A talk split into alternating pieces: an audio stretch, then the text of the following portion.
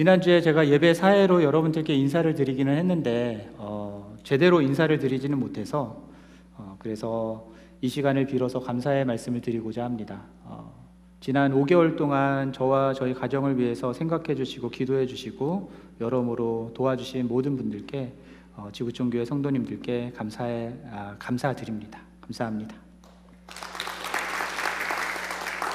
네. 그래서 오늘 설교 말씀은 제 이야기를 좀 많이 담은 설교가 될 것 같아요. 어, 일종의 간증 설교라고 할 수 있을 것 같은데요. 미리 양해를 좀 구하겠습니다. 여러분 하늘을 종종 올려다 보시나요? 올려다 보세요. 네, 저도 하늘 보는 거 좋아합니다. 제가 처음 미국에 온 곳이 사우스 다코타였거든요. 어떤지 아십니까? 사우스 다코타? 상상이나 되십니까? 옥수수밭과 콩밭 외에는 아무것도 없습니다. 그래서 그 차 타고 가면요, 정말 180도 하늘이 다 보입니다. 처음에 공항에 내려서 라이드를 받아서 그 학교 쪽으로 가는데요, 너무 놀랐어요. 원래 하늘이 이렇게 넓었나? 아, 그때 처음 깨달았던 것 같아요. 왜냐하면 한국에서는 빌딩 있고 그러니까 다 걸리잖아요.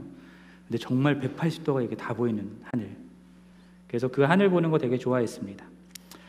그리고 어느 날 특별히 시편 말씀을 묵상하는 중에 하나님께서 주셨던 어, 특별한 은혜들이 있었습니다. 그때 이후로 그 은혜를 받은 이후로 어, 현실적인 어려움들이 있을 때, 마음이 힘들 때, 어, 이거 어떡하나 싶을 때 그때마다 하늘을 올려다 보면 하늘에서 이런 음성이 들리는 것 같았어요. 현창아, 내가 너를 생각하고 있고 내가 너를 돌보고 있다. 그래서 하늘 올려다 보는 걸 참 좋아했습니다. 여러분 오늘 본문을 보면은 예수님의 제자들도 지금 하늘을 쳐다보고 있습니다. 물론 제가 말씀드렸던 이유와는 전혀 다른 이유로 지금 하늘을 쳐다보고 있죠. 부활하신 예수님이 그들이 보는 가운데에 하늘로 올라가셨습니다. 구름이 예수님을 가려서 더 이상 보이지 않을 때까지 제자들은 자세하게 예수님을 쳐다보았다라고 말씀하는데요. 그렇게 사라지셨어요? 그러고 났을 때 제자들의 마음이 어땠을까요, 여러분? 저는 어, 되게 막막했을 것 같습니다. 어, 쳐다보고는 있는데, 어, 진짜 가셨네? 어떡하지? 이런 마음으로 멍하게 쳐다보고 있지 않았을까? 라는 생각이 듭니다. 처음에는 신기했겠죠? 갑자기 막 들려서, 여러분 제가 막 갑자기 들려서 올라가면 신기할 거죠. 오, 막 이러고. 근데 그러다가 처음에는 그러다가 어 가시네 가시네 가시네 가시네. 가셨다. 어떡하지? 3년간 따라다녔던 예수님이었고 그런 예수님이 십자가에 못 박혀서 돌아가셨을 때는 너무 슬프고 안타까웠고 어, 낙심이 되었고. 그런데 그분이 다시 부활하셔서 나타나셨어요. 나타나셔서 제자들에게 40일 동안 하나님의 나라의 일을 가르치셨다고 말씀합니다 그 얼마나 기뻤겠어요? 그 예수님을 다시 만나니까 얼마나 좋았겠어요. 게다가 예수님이 40일 동안 말씀을 가르쳐 주셨잖아요. 여러분 엠마오로 내려가던 두 제자가 예수님이 말씀을 풀어 주실 때 그 마음이 어떻게 됐습니까? 마음이 뜨거워졌다라고 얘기했잖아요. 40일 동안 예수님이 직강하시는 성경 어, 강해를 들었는데 마음이 뜨거워지지 않았겠습니까? 아, 예수님이 하나님 나라의 일을 이렇게 구약 성경을 쭉 풀어가지고 설명해 주시니까 이제 이 하나님의 나라를 예수님과 함께 이룰 수 있겠다 하는 소망이 막 생기지 않았겠습니까? 막 그런 뜨거운 마음을 가지고 있었는데 예수님이 가버리셨어요. 예. 마음이 얼마나 황망했겠습니까? 막막하고. 음. 그래서 넉넉고 가셨다 이러고 쳐다보고 있었을 것 같아요. 이 말씀을 제가 보면서 제자들이 이렇게 멍하니 하늘을 쳐다보고 있었던 것과 같은 모습이 그게 저의 모습이었다라는 생각을 하게 됐습니다. 여러분들도 알다시피 아시는 분은 아시고 모르시는 분은 모르시겠지만 6월 1일부터 지난 6월 1일부터 10월 31일까지 제가 우리 교회 부목사가 아니었습니다. 예. 어, 영주권 신청을 3년 전에 들어갔는데 이 프로세스가 늦어지면서 월크 퍼밋이 안 나와 버렸어요. 제 종교 비자가 끝났는데도 어, 월크 퍼밋이 안 나와서 6월 1일부터 10월 31일까지 일을 할 수가 없었습니다. 그래서 주보에서도 제 이름이 빠졌고요. 어, 홈페이지에서도 제 이름을 내렸습니다. 그러니까 우리 교회 부목사가 아닌 거예요, 저는. 음, 그냥 우리 교회 성도로 있었습니다. 5월 말로 종교 비자가 만료되었는데 워크 퍼밋이 나오지 않으니까 음, 그렇게 해서 어쩔 수 없이 일을 쉬게 됐는데요. 초반에는 저도 이 제자들처럼 어 어떡하지? 이제 어떡하지? 이 생각을 많이 했던 것 같습니다. 하나님이 분명히 저를 지구촌 교회로 부르셨거든요. 어, 부목사로서 지난 5년 동안 열심히 사역을 했거든요. 목사로서의 일을 하지 못하게 되는 거 이게 무슨 뜻이지? 하나님이 무슨 생각을 가지고 지금 이런 상황을 허락하신 거지? 어, 목사의 목사 일을 이제 그만하라는 건가? 어, 이런 생각도 했고요. 그럼 지금까지 내가 하나님의 뜻을 따라서 목사로 살아왔던 것은 뭔가? 이제 뭐 하고 살아야 되지? 뭐 먹고 살아야 되지? 이런 생각들이 계속 올라왔습니다. 사실 사역하면서 많이 바빴거든요. 어, 잠도 많이 못 자고요. 그래서 저의 건강을 염려해 주신 성도님들이 참 많았습니다. 근데 일을 못 하게 되니까 일단은 시간이 많아졌습니다. 일종의 백수가 됐잖아요, 여러분. 어, 시간이 많아졌습니다. 그래서 아침에도 늦게 일어나고요. 졸리면 자고요. 이런 시간도 많이 가지면서 잘 쉬었고요. 그리고 작년 초부터 이제 팬데믹 시작되면서 취미로 시작한 낚시도 종종 나가면서 어, 물고기를 한 이만한 것도 잡고 막 이런 음, 재미도 쏠쏠히 봤습니다. 그런데 그런 시간을 보내면서도요 하루를 지내는 동안에 불쑥불쑥 제 마음속에 이런 질문 아까 말씀드렸던 그런 질문들이 올라오는 거예요. 도대체 무슨 생각으로 하나님은 이 상황을 허락하신 것이고 나 목사하지 말라는 건가? 이런 생각이 올라오는 겁니다. 여러분들에게도 그럴 때가 있을 거라 생각을 합니다. 정말 열심히 무언가를 위해서 달려왔고 그리고 믿고 의지하며 어, 살았는데 근데 한순간에 그것이 사라져 버리는 경험들 그래서 앞으로 어떻게 해야 할지 어떻게 살아야 할지 막막해서 어찌할 줄을 몰라서 하늘만 넉넉하니 어, 보게 되는 상황들 어, 분명히 있었을 거라 생각합니다. 저에게 있어서 그런 마음들, 그런 생각들, 그런 질문들이 들었던 것은 왜일까 생각을 해보면요. 제가 지금 현재 제 삶 속에 일어나고 있는 일들에 초점을 맞추고 있었기 때문이라는 생각을 했습니다. 제 상황 가운데 일어난 문제, 그리고 이 막막한 상황, 그 자체를 계속 쳐다보고 있으니까 이거 어떡하지? 어떡하지? 어, 생각하게 되는 것이죠. 근데 오늘 본문을 보시면요, 여러분. 흰 옷 입은 두 사람이 나타납니다. 천사겠죠? 천사가 제자들 곁에 서서 이렇게 말합니다. 갈릴리 사람들아 어찌하여 서서 하늘을 쳐다보느냐? 너희 가운데서 하늘로 올려지신 이 예수는 하늘로 가심을 본 그대로 오시리라 하였느니라. 이 말씀이 제게는 어떻게 들렸냐면요. 너 왜 서서 하늘만 쳐다보고 있냐? 넉넉고 하늘 쳐다보는 거 이제 그만하고 해결할 수 없을 것 같은 막막한 문제, 상황들 쳐다보는 거 이제 그만하고 이제 정말로 너가 쳐다봐야 될 정말로 바라보아야 할 것을 바라보아라 라고 하는 주님의 책망으로 들렸습니다. 그럼 무엇을 바라보아야 하는 것일까? 결론부터 말씀드리면 예수님이 가르쳐 주셨던 하나님 나라, 그 하나님 나라를 바라보아야 하는 것이었습니다. 그 하나님 나라를 이루기 위해서 우리에게 주신 증인된 사명, 그 사명을 바라보아야 하는 것이었습니다. 여러분, 예수님은 가신 그대로 다시 오신다라고 말씀하셨잖아요.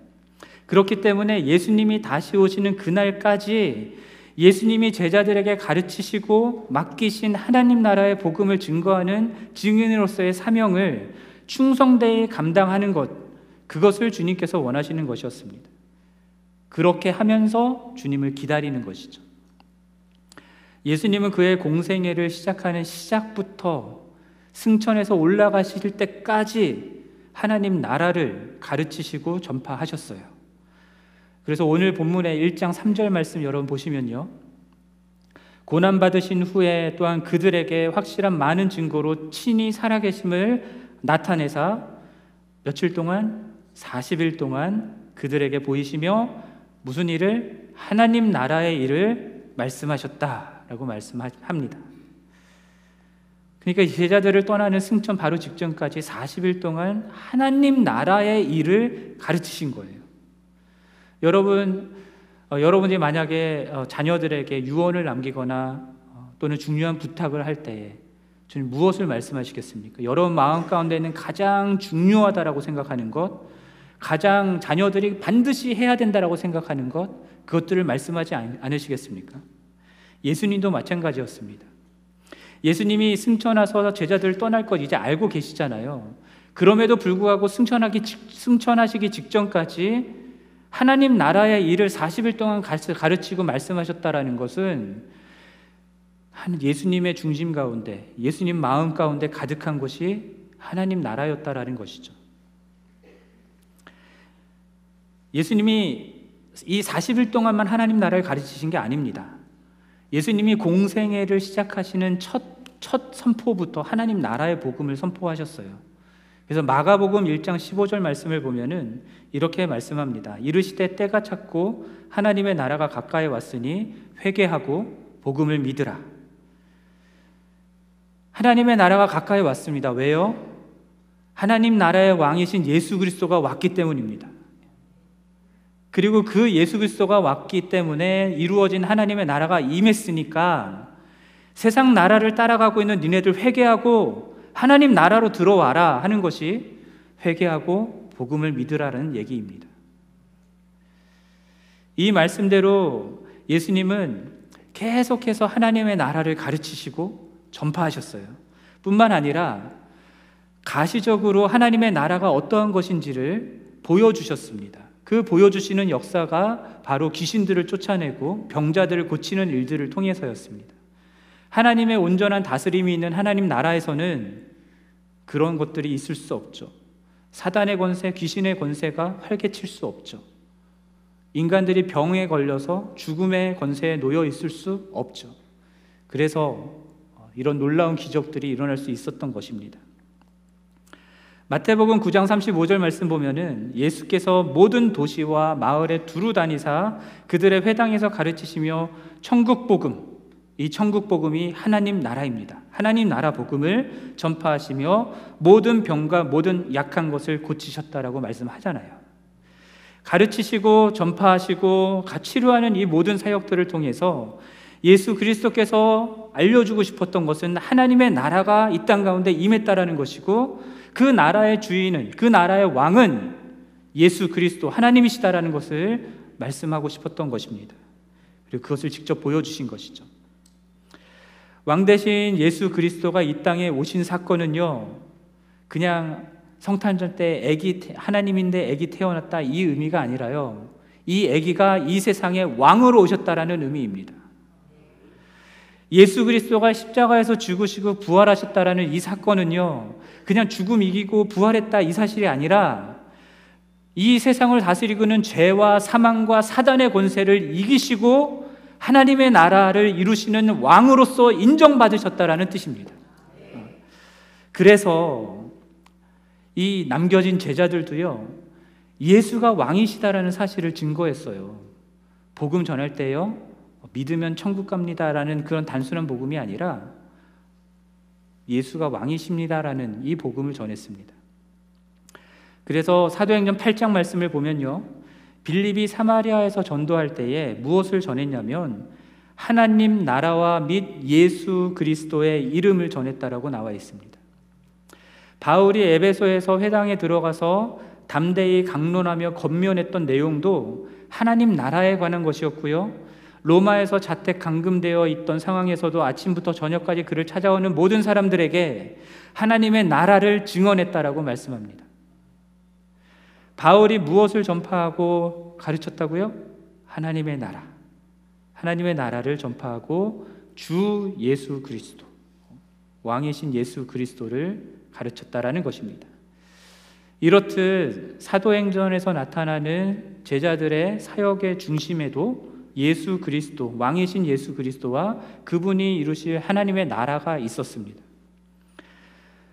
여러분, 신약만 하나님의 나라를 말하고 있을까요? 아니겠죠. 제가 이런 질문을 던지면 아니겠죠. 예. 구약도 하나님 나라를 말씀합니다. 여러분 잘 아는 찬양 하나 부를게요. 복음 들고 산을 넘는 자들의 발길. 노래 잘하나요? 이 찬양의 가사의 마지막 부분이 무엇입니까? 주 다스리시네 계속 주 다스리시네 할렐루야 이거잖아요. 여러분 우리가 아는 복음은 무엇입니까? 예수 믿으면 구원받고 천국 갑니다. 근데 여기 이 찬양은 주님이 다스리십니다. 이것을 복음으로 전하고 있는 거예요. 이 찬양의 가사가 시, 어, 이사야 52장 7절에서 온 겁니다. 어, 좋은 소식을 전하며 평화를 공포하며 복된 좋은 소식을 가져오며 구원을 공포하며 시온을 향하여 이르기를 내 하나님이 통치하신다 하는 자의 산을 넘는 발이 어찌 그리 아름다운가 내 하나님이 우리 하나님이 세상을 통치하신다 이것이 하나님 나라의 복음입니다. 그리고 이것이 우리가 전해야 될 복음이고요.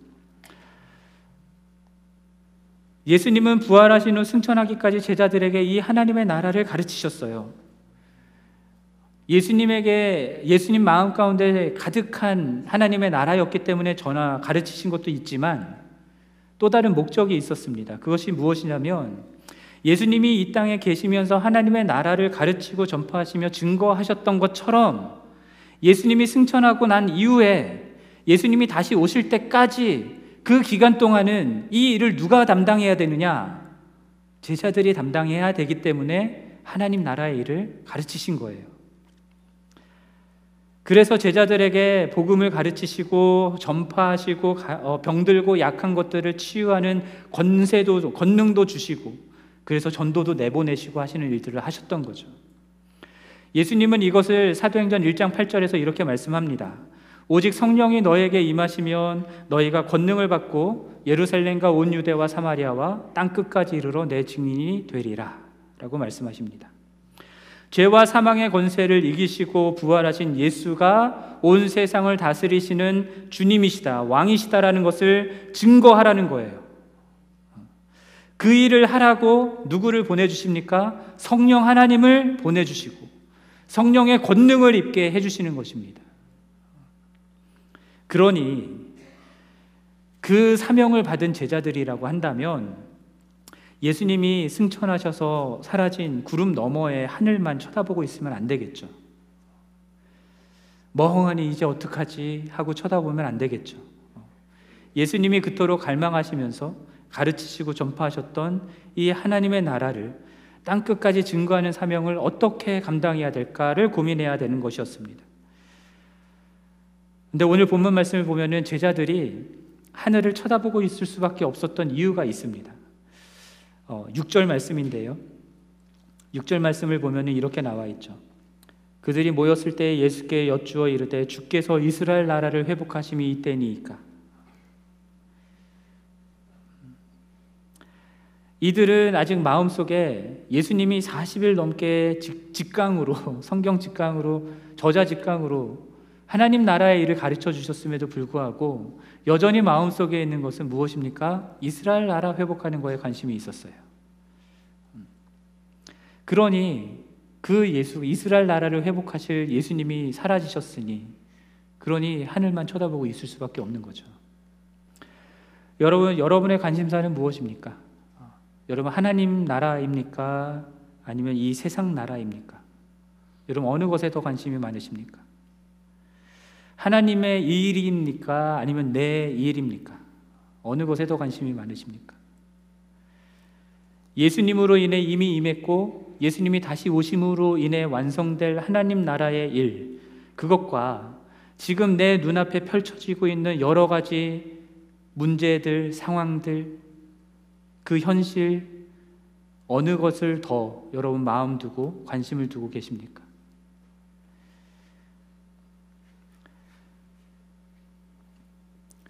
하나님 나라보다 세상 나라를 하나님의 일보다 내 일을 그리고 하나님의 어, 나라가 임하는 것보다 지금 현재 문제와 상황들에 초점을 맞추고 있다면 여러분 우리는 문제들이 생길 때마다 그냥 멍하니 어떡하지 하며 하늘만 쳐다보게 되어 있습니다. 저도 그랬습니다. 그래서 일을 하지 못하게 된 몇 주 동안은요, 어, 아까 말씀드렸던 그런 질문들이 계속 올라오면서요, 이제 어떻게 하지, 어떻게 하지, 계속 그 문제들만 바라봤습니다. 근데 어느 날, 어느 날 하나님이 저의 마음속에 네가 목사이기 이전에 그리스도인이잖아. 네가 목사일을 못하더라도 너는 하나님의 자녀잖아. 하나님의 아, 예수님의 제자잖아. 라는 마음을 주셨습니다. 그렇기 때문에 비록 목사로서 교회 사역은 중단하더라도 여전히 제 삶 속에서 하나님 나라의 일들을 할 수 있는 거예요. 그쵸, 여러분? 지금 제가 처한 상황 속에서 내가 무엇을 하며 하나님의 나라를 이루어야 될까를 저는 고민하고 있었어야 되는데, 그거는 잊어버리고 문제만 바라보면서 어떡하지 하는 시간들을 몇 주간을 보냈습니다. 그래서 이제는 아, 그래 이제 하나님 나라 일을 해야 되겠다 생각을 했죠. 하나님의 나라의 일을 한다고 하면 뭔가 거창한 걸 해야 될 것 같지 않습니까? 음, 그래서 저도 뭔가 밖으로 나가서 뛰쳐나가서 뭔가를 하고 싶은 마음들이 막 일어났었는데, 근데 하나님이 저에게 가르쳐 주신 것이 하나 있었어요.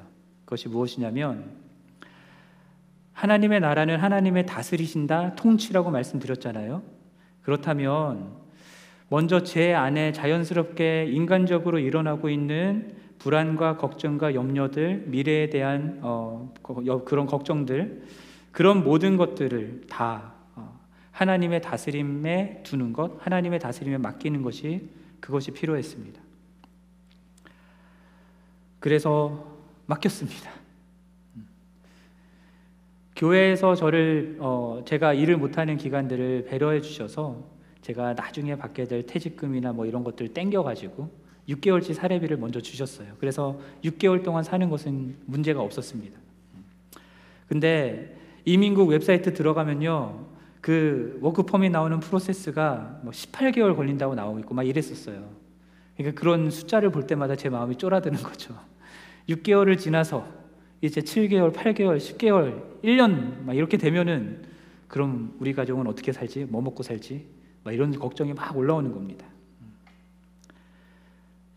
근데 그 걱정을 하나님께서 다스리도록 맡겨드리는 것, 그게 하나님의 일이라고 말씀드렸죠.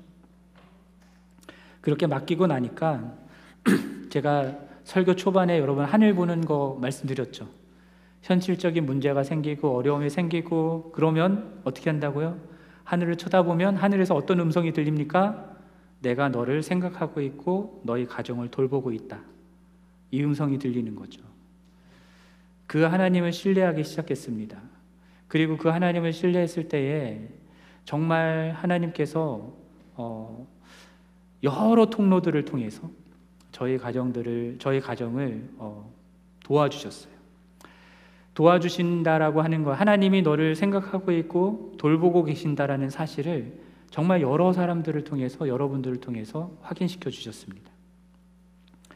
하나님이 정말 나와 우리 가정을 위하신다면 만약에 워크 퍼밋이 정말 안 나와서 어쩔 수 없이 워싱턴 지구촌 교회 부목사로서의 사역을 중단하게 된다 하더라도 그래서 아예 한국으로 들어가야 되는 상황이 된다 하더라도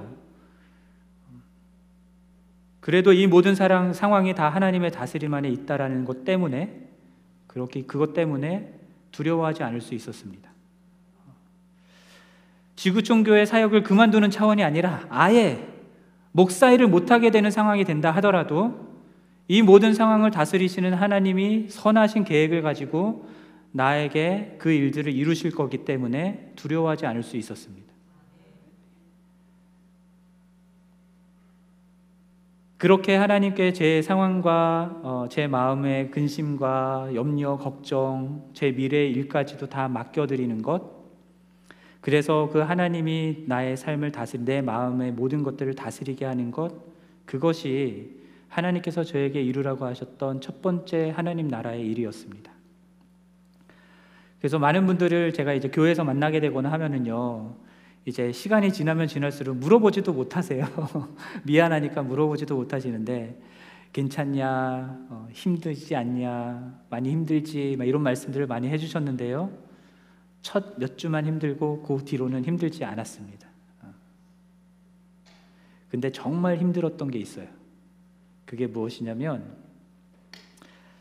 이 상황을 해결하는 해결책 그 주권을 하나님께 내어 드리는 것이 힘들었습니다. 이게 무슨 말이냐면 이 상황을 해결하려면 뭔가를 해야 되잖아요, 여러분. 뭔가 내가 노력해서 뭔가를 해야 되잖아요. 그 가장 할 수 있는 게 그 제도가 있어요. 상원 의원이나 하원 의원에게 편지를 써서 그래서 이 이민국 프로세스를 빨리 하게 해달라고 요청하는 게 미국에는 제도적으로 딱 갖춰져 있습니다. 이제 그거를 하면은 보통은 된대요. 그래서 그거를 하라는 얘기를 들었어요. 근데 그걸 하라는 얘기를 들었을 때에도 제 마음속에 갈등이 있었습니다. 왜냐하면 제가 대학 대학생 시절 때 이제 대학 졸업하고 2001년이었는데 그때가 이제 정치학 대학원에 들어가도록 되어 있었을 때 어, 그때에 학교를 가는 길에 어, 하, 저를 저의 마음 가운데 하나님이 말씀해 주셨어요. 너 하나님을 의지할래? 사람을 의지할래? 그래서 제가 하나님을 의지하겠다라고 결단을 했습니다. 근데 그 결단이 어떤 의미인지 잘 몰랐던 거죠, 제가. 그 뒤로 펼쳐지는 사건들을 통해서 알게 됐습니다. 뭐냐면 어떤 일이 생겼을 때 사람에게 부탁하지 말라는 거예요. 돈이 없으면 부모님께 말하면 받을 수 있잖아요. 돈이 없으면 부모님께 말하는 걸 하지 말라는 거예요. 음. 대학원에 들어가서 조교 자리를 구할 때에도 조교 자리 구하는 거 거기에 있던 제, 제 동기들한테 얘기를 하면 어, 교수님한테 알아봐서 이렇게 이렇게 해줄게. 막 그런 동기들이 있었거든요. 너 왜 조교 자리 안 알아보냐고. 근데 그렇게 해줄래? 라는 말이 여기까지 나오는데 그걸 안 하는 거였습니다. 그걸 안 하고 그냥 기도하는 거. 그러니까 대학생 때 책을 잘 읽어야 돼요. 제가 읽었던 책 중에 하나가 조지 밀러 책이었는데요. 5만 번 기도 응답 받은 유명한 조지 밀러. 그분이 하셨던 방식대로 내가 살겠다라고 대학생 시절 때 결단을 했던 적이 있었는데 하나님이 그거를 기억하셨나 봐요. 그래서 하나님 의지할래, 사람 의지할래. 그때 이후로 살면서 하나님만 의지하는 삶을 살려고 노력을 했습니다. 어, 그리고 그렇게 했었을 때 정말 많은 하나님의 도우심들을 경험하고 하나님의 일들을 경험했습니다. 그러나 인간인지라 이번 3월 달에는요, 제 그 교회에서 저를 하이어하겠다라고 페티션을 보내는 게 있는데, 어, 그거가 5월 말까지 통과되지 않으면 아예 불법 체류가 돼서 한국을 떠나야 되는 상황이 됐었거든요. 그러니까 다급해지니까 제가 이거를 잊어버린 겁니다. 마음속에 한편에는 아, 하나님 의지해야 돼라는 생각이 있었음에도 불구하고 그냥 제멋대로 편지를 썼어요. 그래서 상원의원한테 보냈습니다. 어, 해달라고. 변호사도 그렇게 하면 된다고 그랬어요. 될 줄 알았죠. 안 됐습니다. 변호사가 이런 경우는 처음, 봤다고. 이런 경우는 처음 봤대요. 그래서 다시금 정신을 차렸죠. 사람을 의지하는 게 아니라 하나님을 의지해야 되는구나. 그래서 월크펌이 신청이 들어가고 난 이후에는요, 어, 그것을 하고도 이제 이제 쉬고 있으니까 쉬는 기간이 길어지면 그러니까 빨리 빨리 해서 할 수 있게 이제 편지를 빨리 쓰라고 어, 그런 얘기들이 계속 들어왔었거든요. 근데 하나님께서 이거를 쓰라고 하시는 마음을 주실 때까지 쓰지 않았습니다. 기다렸습니다. 그렇게 기다리고 기다리고 왜 안 쓰냐고 그러시는 분들도 있었고 막 그랬는데 기다리고 기다리고 기다리고 그렇게 기다리다가 하나님이 주시는 마음을 따라서 편지를 썼고 급하게 썼어요. 편지를 썼고 그 편지를 금요일 날 오전에 보냈는데 금요일 날 오후에 어, 상원의원실에서 이민국으로 하, 보내겠다고 그 요청을 하겠다고 연락이 왔습니다. 그리고 며칠 지나지 않아서 이민국에서 답이 왔어요. 빨리 하겠다고 어, 프로세스를 빨리 하겠다고 그리고 나서 얼마 안 돼서 워크 포밋이 나왔는데 그때가 10월 31일이었습니다.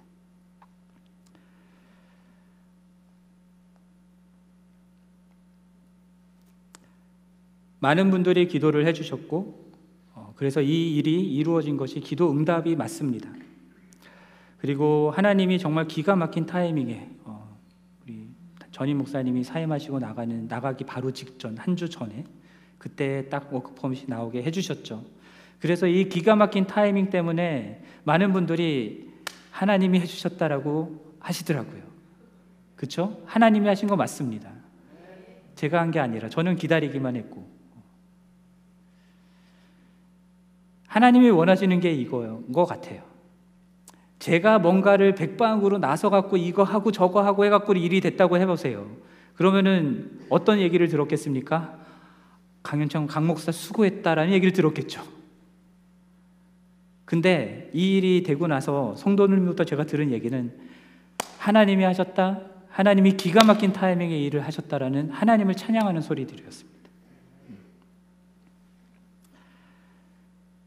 저는 그리스도의 삶이 이렇게 되어야 된다는 생각을 해요. 어, 내가 뭔가를 해서 하는 게 아니라 하나님이 이루실 때까지 기다리는 기다릴 줄도 알아야 된다는 생각을 합니다. 그래야 하나님이 영광을 받으시니까요. 한편 저의 내면과 제 삶의 문제들 그 상황들 그런 것들을 하나님께 맡기는 거 그렇게 하나님의 다스림을 받게 되는 것 말고도 하나님께서 저에게 뭐 요구하셨던 부분들이 있습니다. 음. 지난 5개월 동안 하나님이 제가 교회 사역은 다 내려놨거든요. 다 내려놨는데 내려놓지 못하게 하신 사역들이 있었어요. 그게 뭐냐면 전도 사역과 어, 선교 사역이었습니다. 음. 여러분 제가 전도 폭발 1단계 어, 훈련 때문에 1훈련 받고 훈련생으로 훈련 받고 어, 간증을 했었죠. 5월 달에 6월 달이었나요? 그리고 나서 2단계 지금 훈련을 받고 있습니다. 복음 전할 분들 찾아다니고 있고요. 어, 계속 눈독을 들이며 저분을 내가 찜했으니 계속 기도하고 있는 분들이 계십니다. 어. 그리고 어, 복음 제시 계속 하고요. 음. 또 우리 교회뿐만 아니라 제가 쉬고 있으니까 다른 지역에 있는 교회들을 돕기도 했습니다. 그래서 다른 지역 교 다른 교회들에서 카이로스 선교 훈련이라고 하는 훈련들을 할 때 가서 돕는 일들도 했고요. 그리고 다른 교회 속에서 다른 교회들이 이제 성교적 교회로 세워지는 것을 돕기 위해서 성교적 교회 코칭 세미나 뭐 이런 것들도 가서 돕기도 했습니다. 또 마태복음 25장 말씀을 묵상하면서 임금 대신 예수님께 어, 예수님께서 작은 자 한 사람에게 한 것이 곧 나에게 한 것이라는 말씀이 다시금 제 마음에 들어오면서 일을 못하는 상황이지만 목사로서가 아니라 그냥 어, 성도로서 한 명의 예수님의 제자로서 편찮으신 분들 찾아가서 어, 같이 기도하고 신방하는 일도 했고요. 그리고 도움이 필요하신 분들 도와드리는 일들도 라이드도 해드리고 통역도 해드리고 하는 일들도 했습니다. 목사로서 일하지 못하는 중에도 하나님 나라, 하나님의 다스림이 저와 제 삶 가운데 이루어지기를 바라면서 주님이 말씀하시는 대로 왕이시니까 그분이 말씀하시는 대로 순종하며 살려고 노력을 했습니다. 제게는 그것이 상황과 형편, 문제에 매여가지고 문제 해결하려고 아둥바둥 하지 않고 제 삶의 주인은 예수 그리스도이십니다. 내 이 모든 삶의 주인은 하나님이십니다라는 것을 인정하는 일이었습니다. 그리고 이 모든 과정들을 거치면서 지난 5개월 동안 제 마음 가운데 더욱더 확신하게 된 말씀이 있습니다. 마태복음 28장 19절 20절 말씀. 그러므로 너희는 가서 모든 민족을 제자로 삼아 아버지와 아들과 성령의 이름으로 침례를 베풀고 내가 너희에게 분부한 모든 것을 가르쳐 지키게 하라. 볼지어다 내가 세상 끝날까지 항상 너희와 항상 함께 있으리라 하시니라. 하늘의 땅 하늘과 땅의 권세를 가지신 예수 그리스도께서 모든 민족을 예수 그리스도의 나라로 드리기를 원하시는 거예요. 그들을 예수의 제자로 삼는 일, 그 일에 충성하는 제자들과 주님은 세상 끝날까지 영원히 함께 하시겠다라고 말씀하고 약속하시는 겁니다. 이 하나님의 나라의 일, 이것이 제가 그리스도인으로서 평생 이루어야 될 사명이다라는 사실을 다시금 확인하는 지난 5개월이었습니다. 여러분들은 어떠십니까? 여러분들의 삶 속에도 수많은 문제들이 있죠. 지금 다 멀쩡한 표정으로 이렇게 앞을 보면서 예배를 드리고 있지만 여러분들 개개인의 삶 속에 더 깊이 들어가 보면 마음의 아픈 문제들도 있고 자녀의 문제도 있고 부부의 문제도 있고 신분의 문제도 있을 거고 여러 가지 문제들, 재정의 문제들 다 있을 겁니다. 문제 때문에 고통받고 어려워하시는 분들 분명히 있을 겁니다. 근데 그런 문제들이 생겼을 때 여러분 어떻게 하십니까? 문제 없는 사람은 없지만 그것을 어떻게 하느냐가 중요한 거죠. 그 문제에 있어서 예수 그리스도가 정말 하나님이신가, 주님이신가, 왕이신가라는 것을 인정해 드리느냐. 아니면 여전히 내가 주인이 돼서 내가 살고자, 내가 뭔가를 하고자 하느냐. 이 갈등 속에서 우리는 살고 있다라는 것들을 기억하셨으면 좋겠습니다. 우리가 하나님의 나라의 백성이고 예수 그리스도의 제자라고 한다면 우리들의 삶의 모든 영역들을 다스리시는 분은 하나님이십니다. 아멘이십니까? 네. 여러분 후회 안 하실 자신이 있으십니까? 네.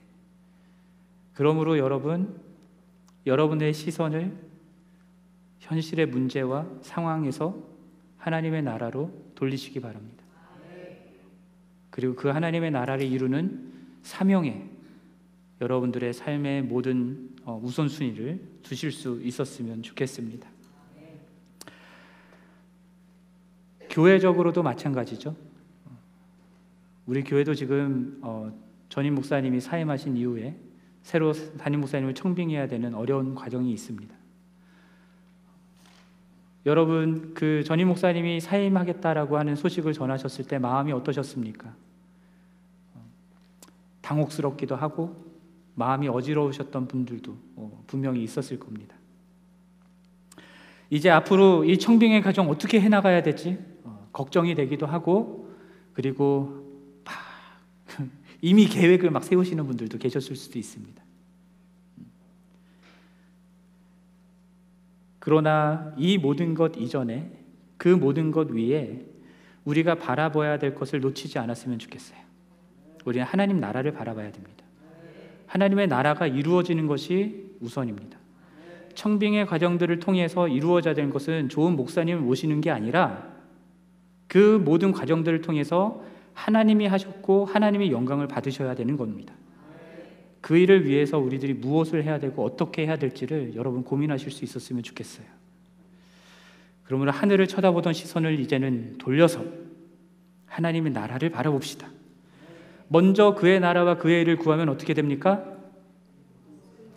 네, 이 모든 것을 주님이 더하십니다. 그것을 경험할 수 있도록 음, 여러분 어, 여러분의 시선을 하나님 나라에 고정하고 주님이 우리에게 맡겨주신 그 하나님 나라를 이루는 사명에 여러분 삶의 우선순위를 둘 수 있기를 바랍니다. 그러한 여러분들을 통해서 저는 여러분들도 예수님이 진짜 왕이셨구나라는 것들 다시금 확인할 수 있게 될 뿐만 아니라 우리 교회를 지켜보는 수많은 주변의 사람들, 믿지 않는 사람들, 그들도 예수가 진짜 왕이었구나라는 사실을 알게 될 날이 오기를 주님의 이름으로 간절히 축원합니다.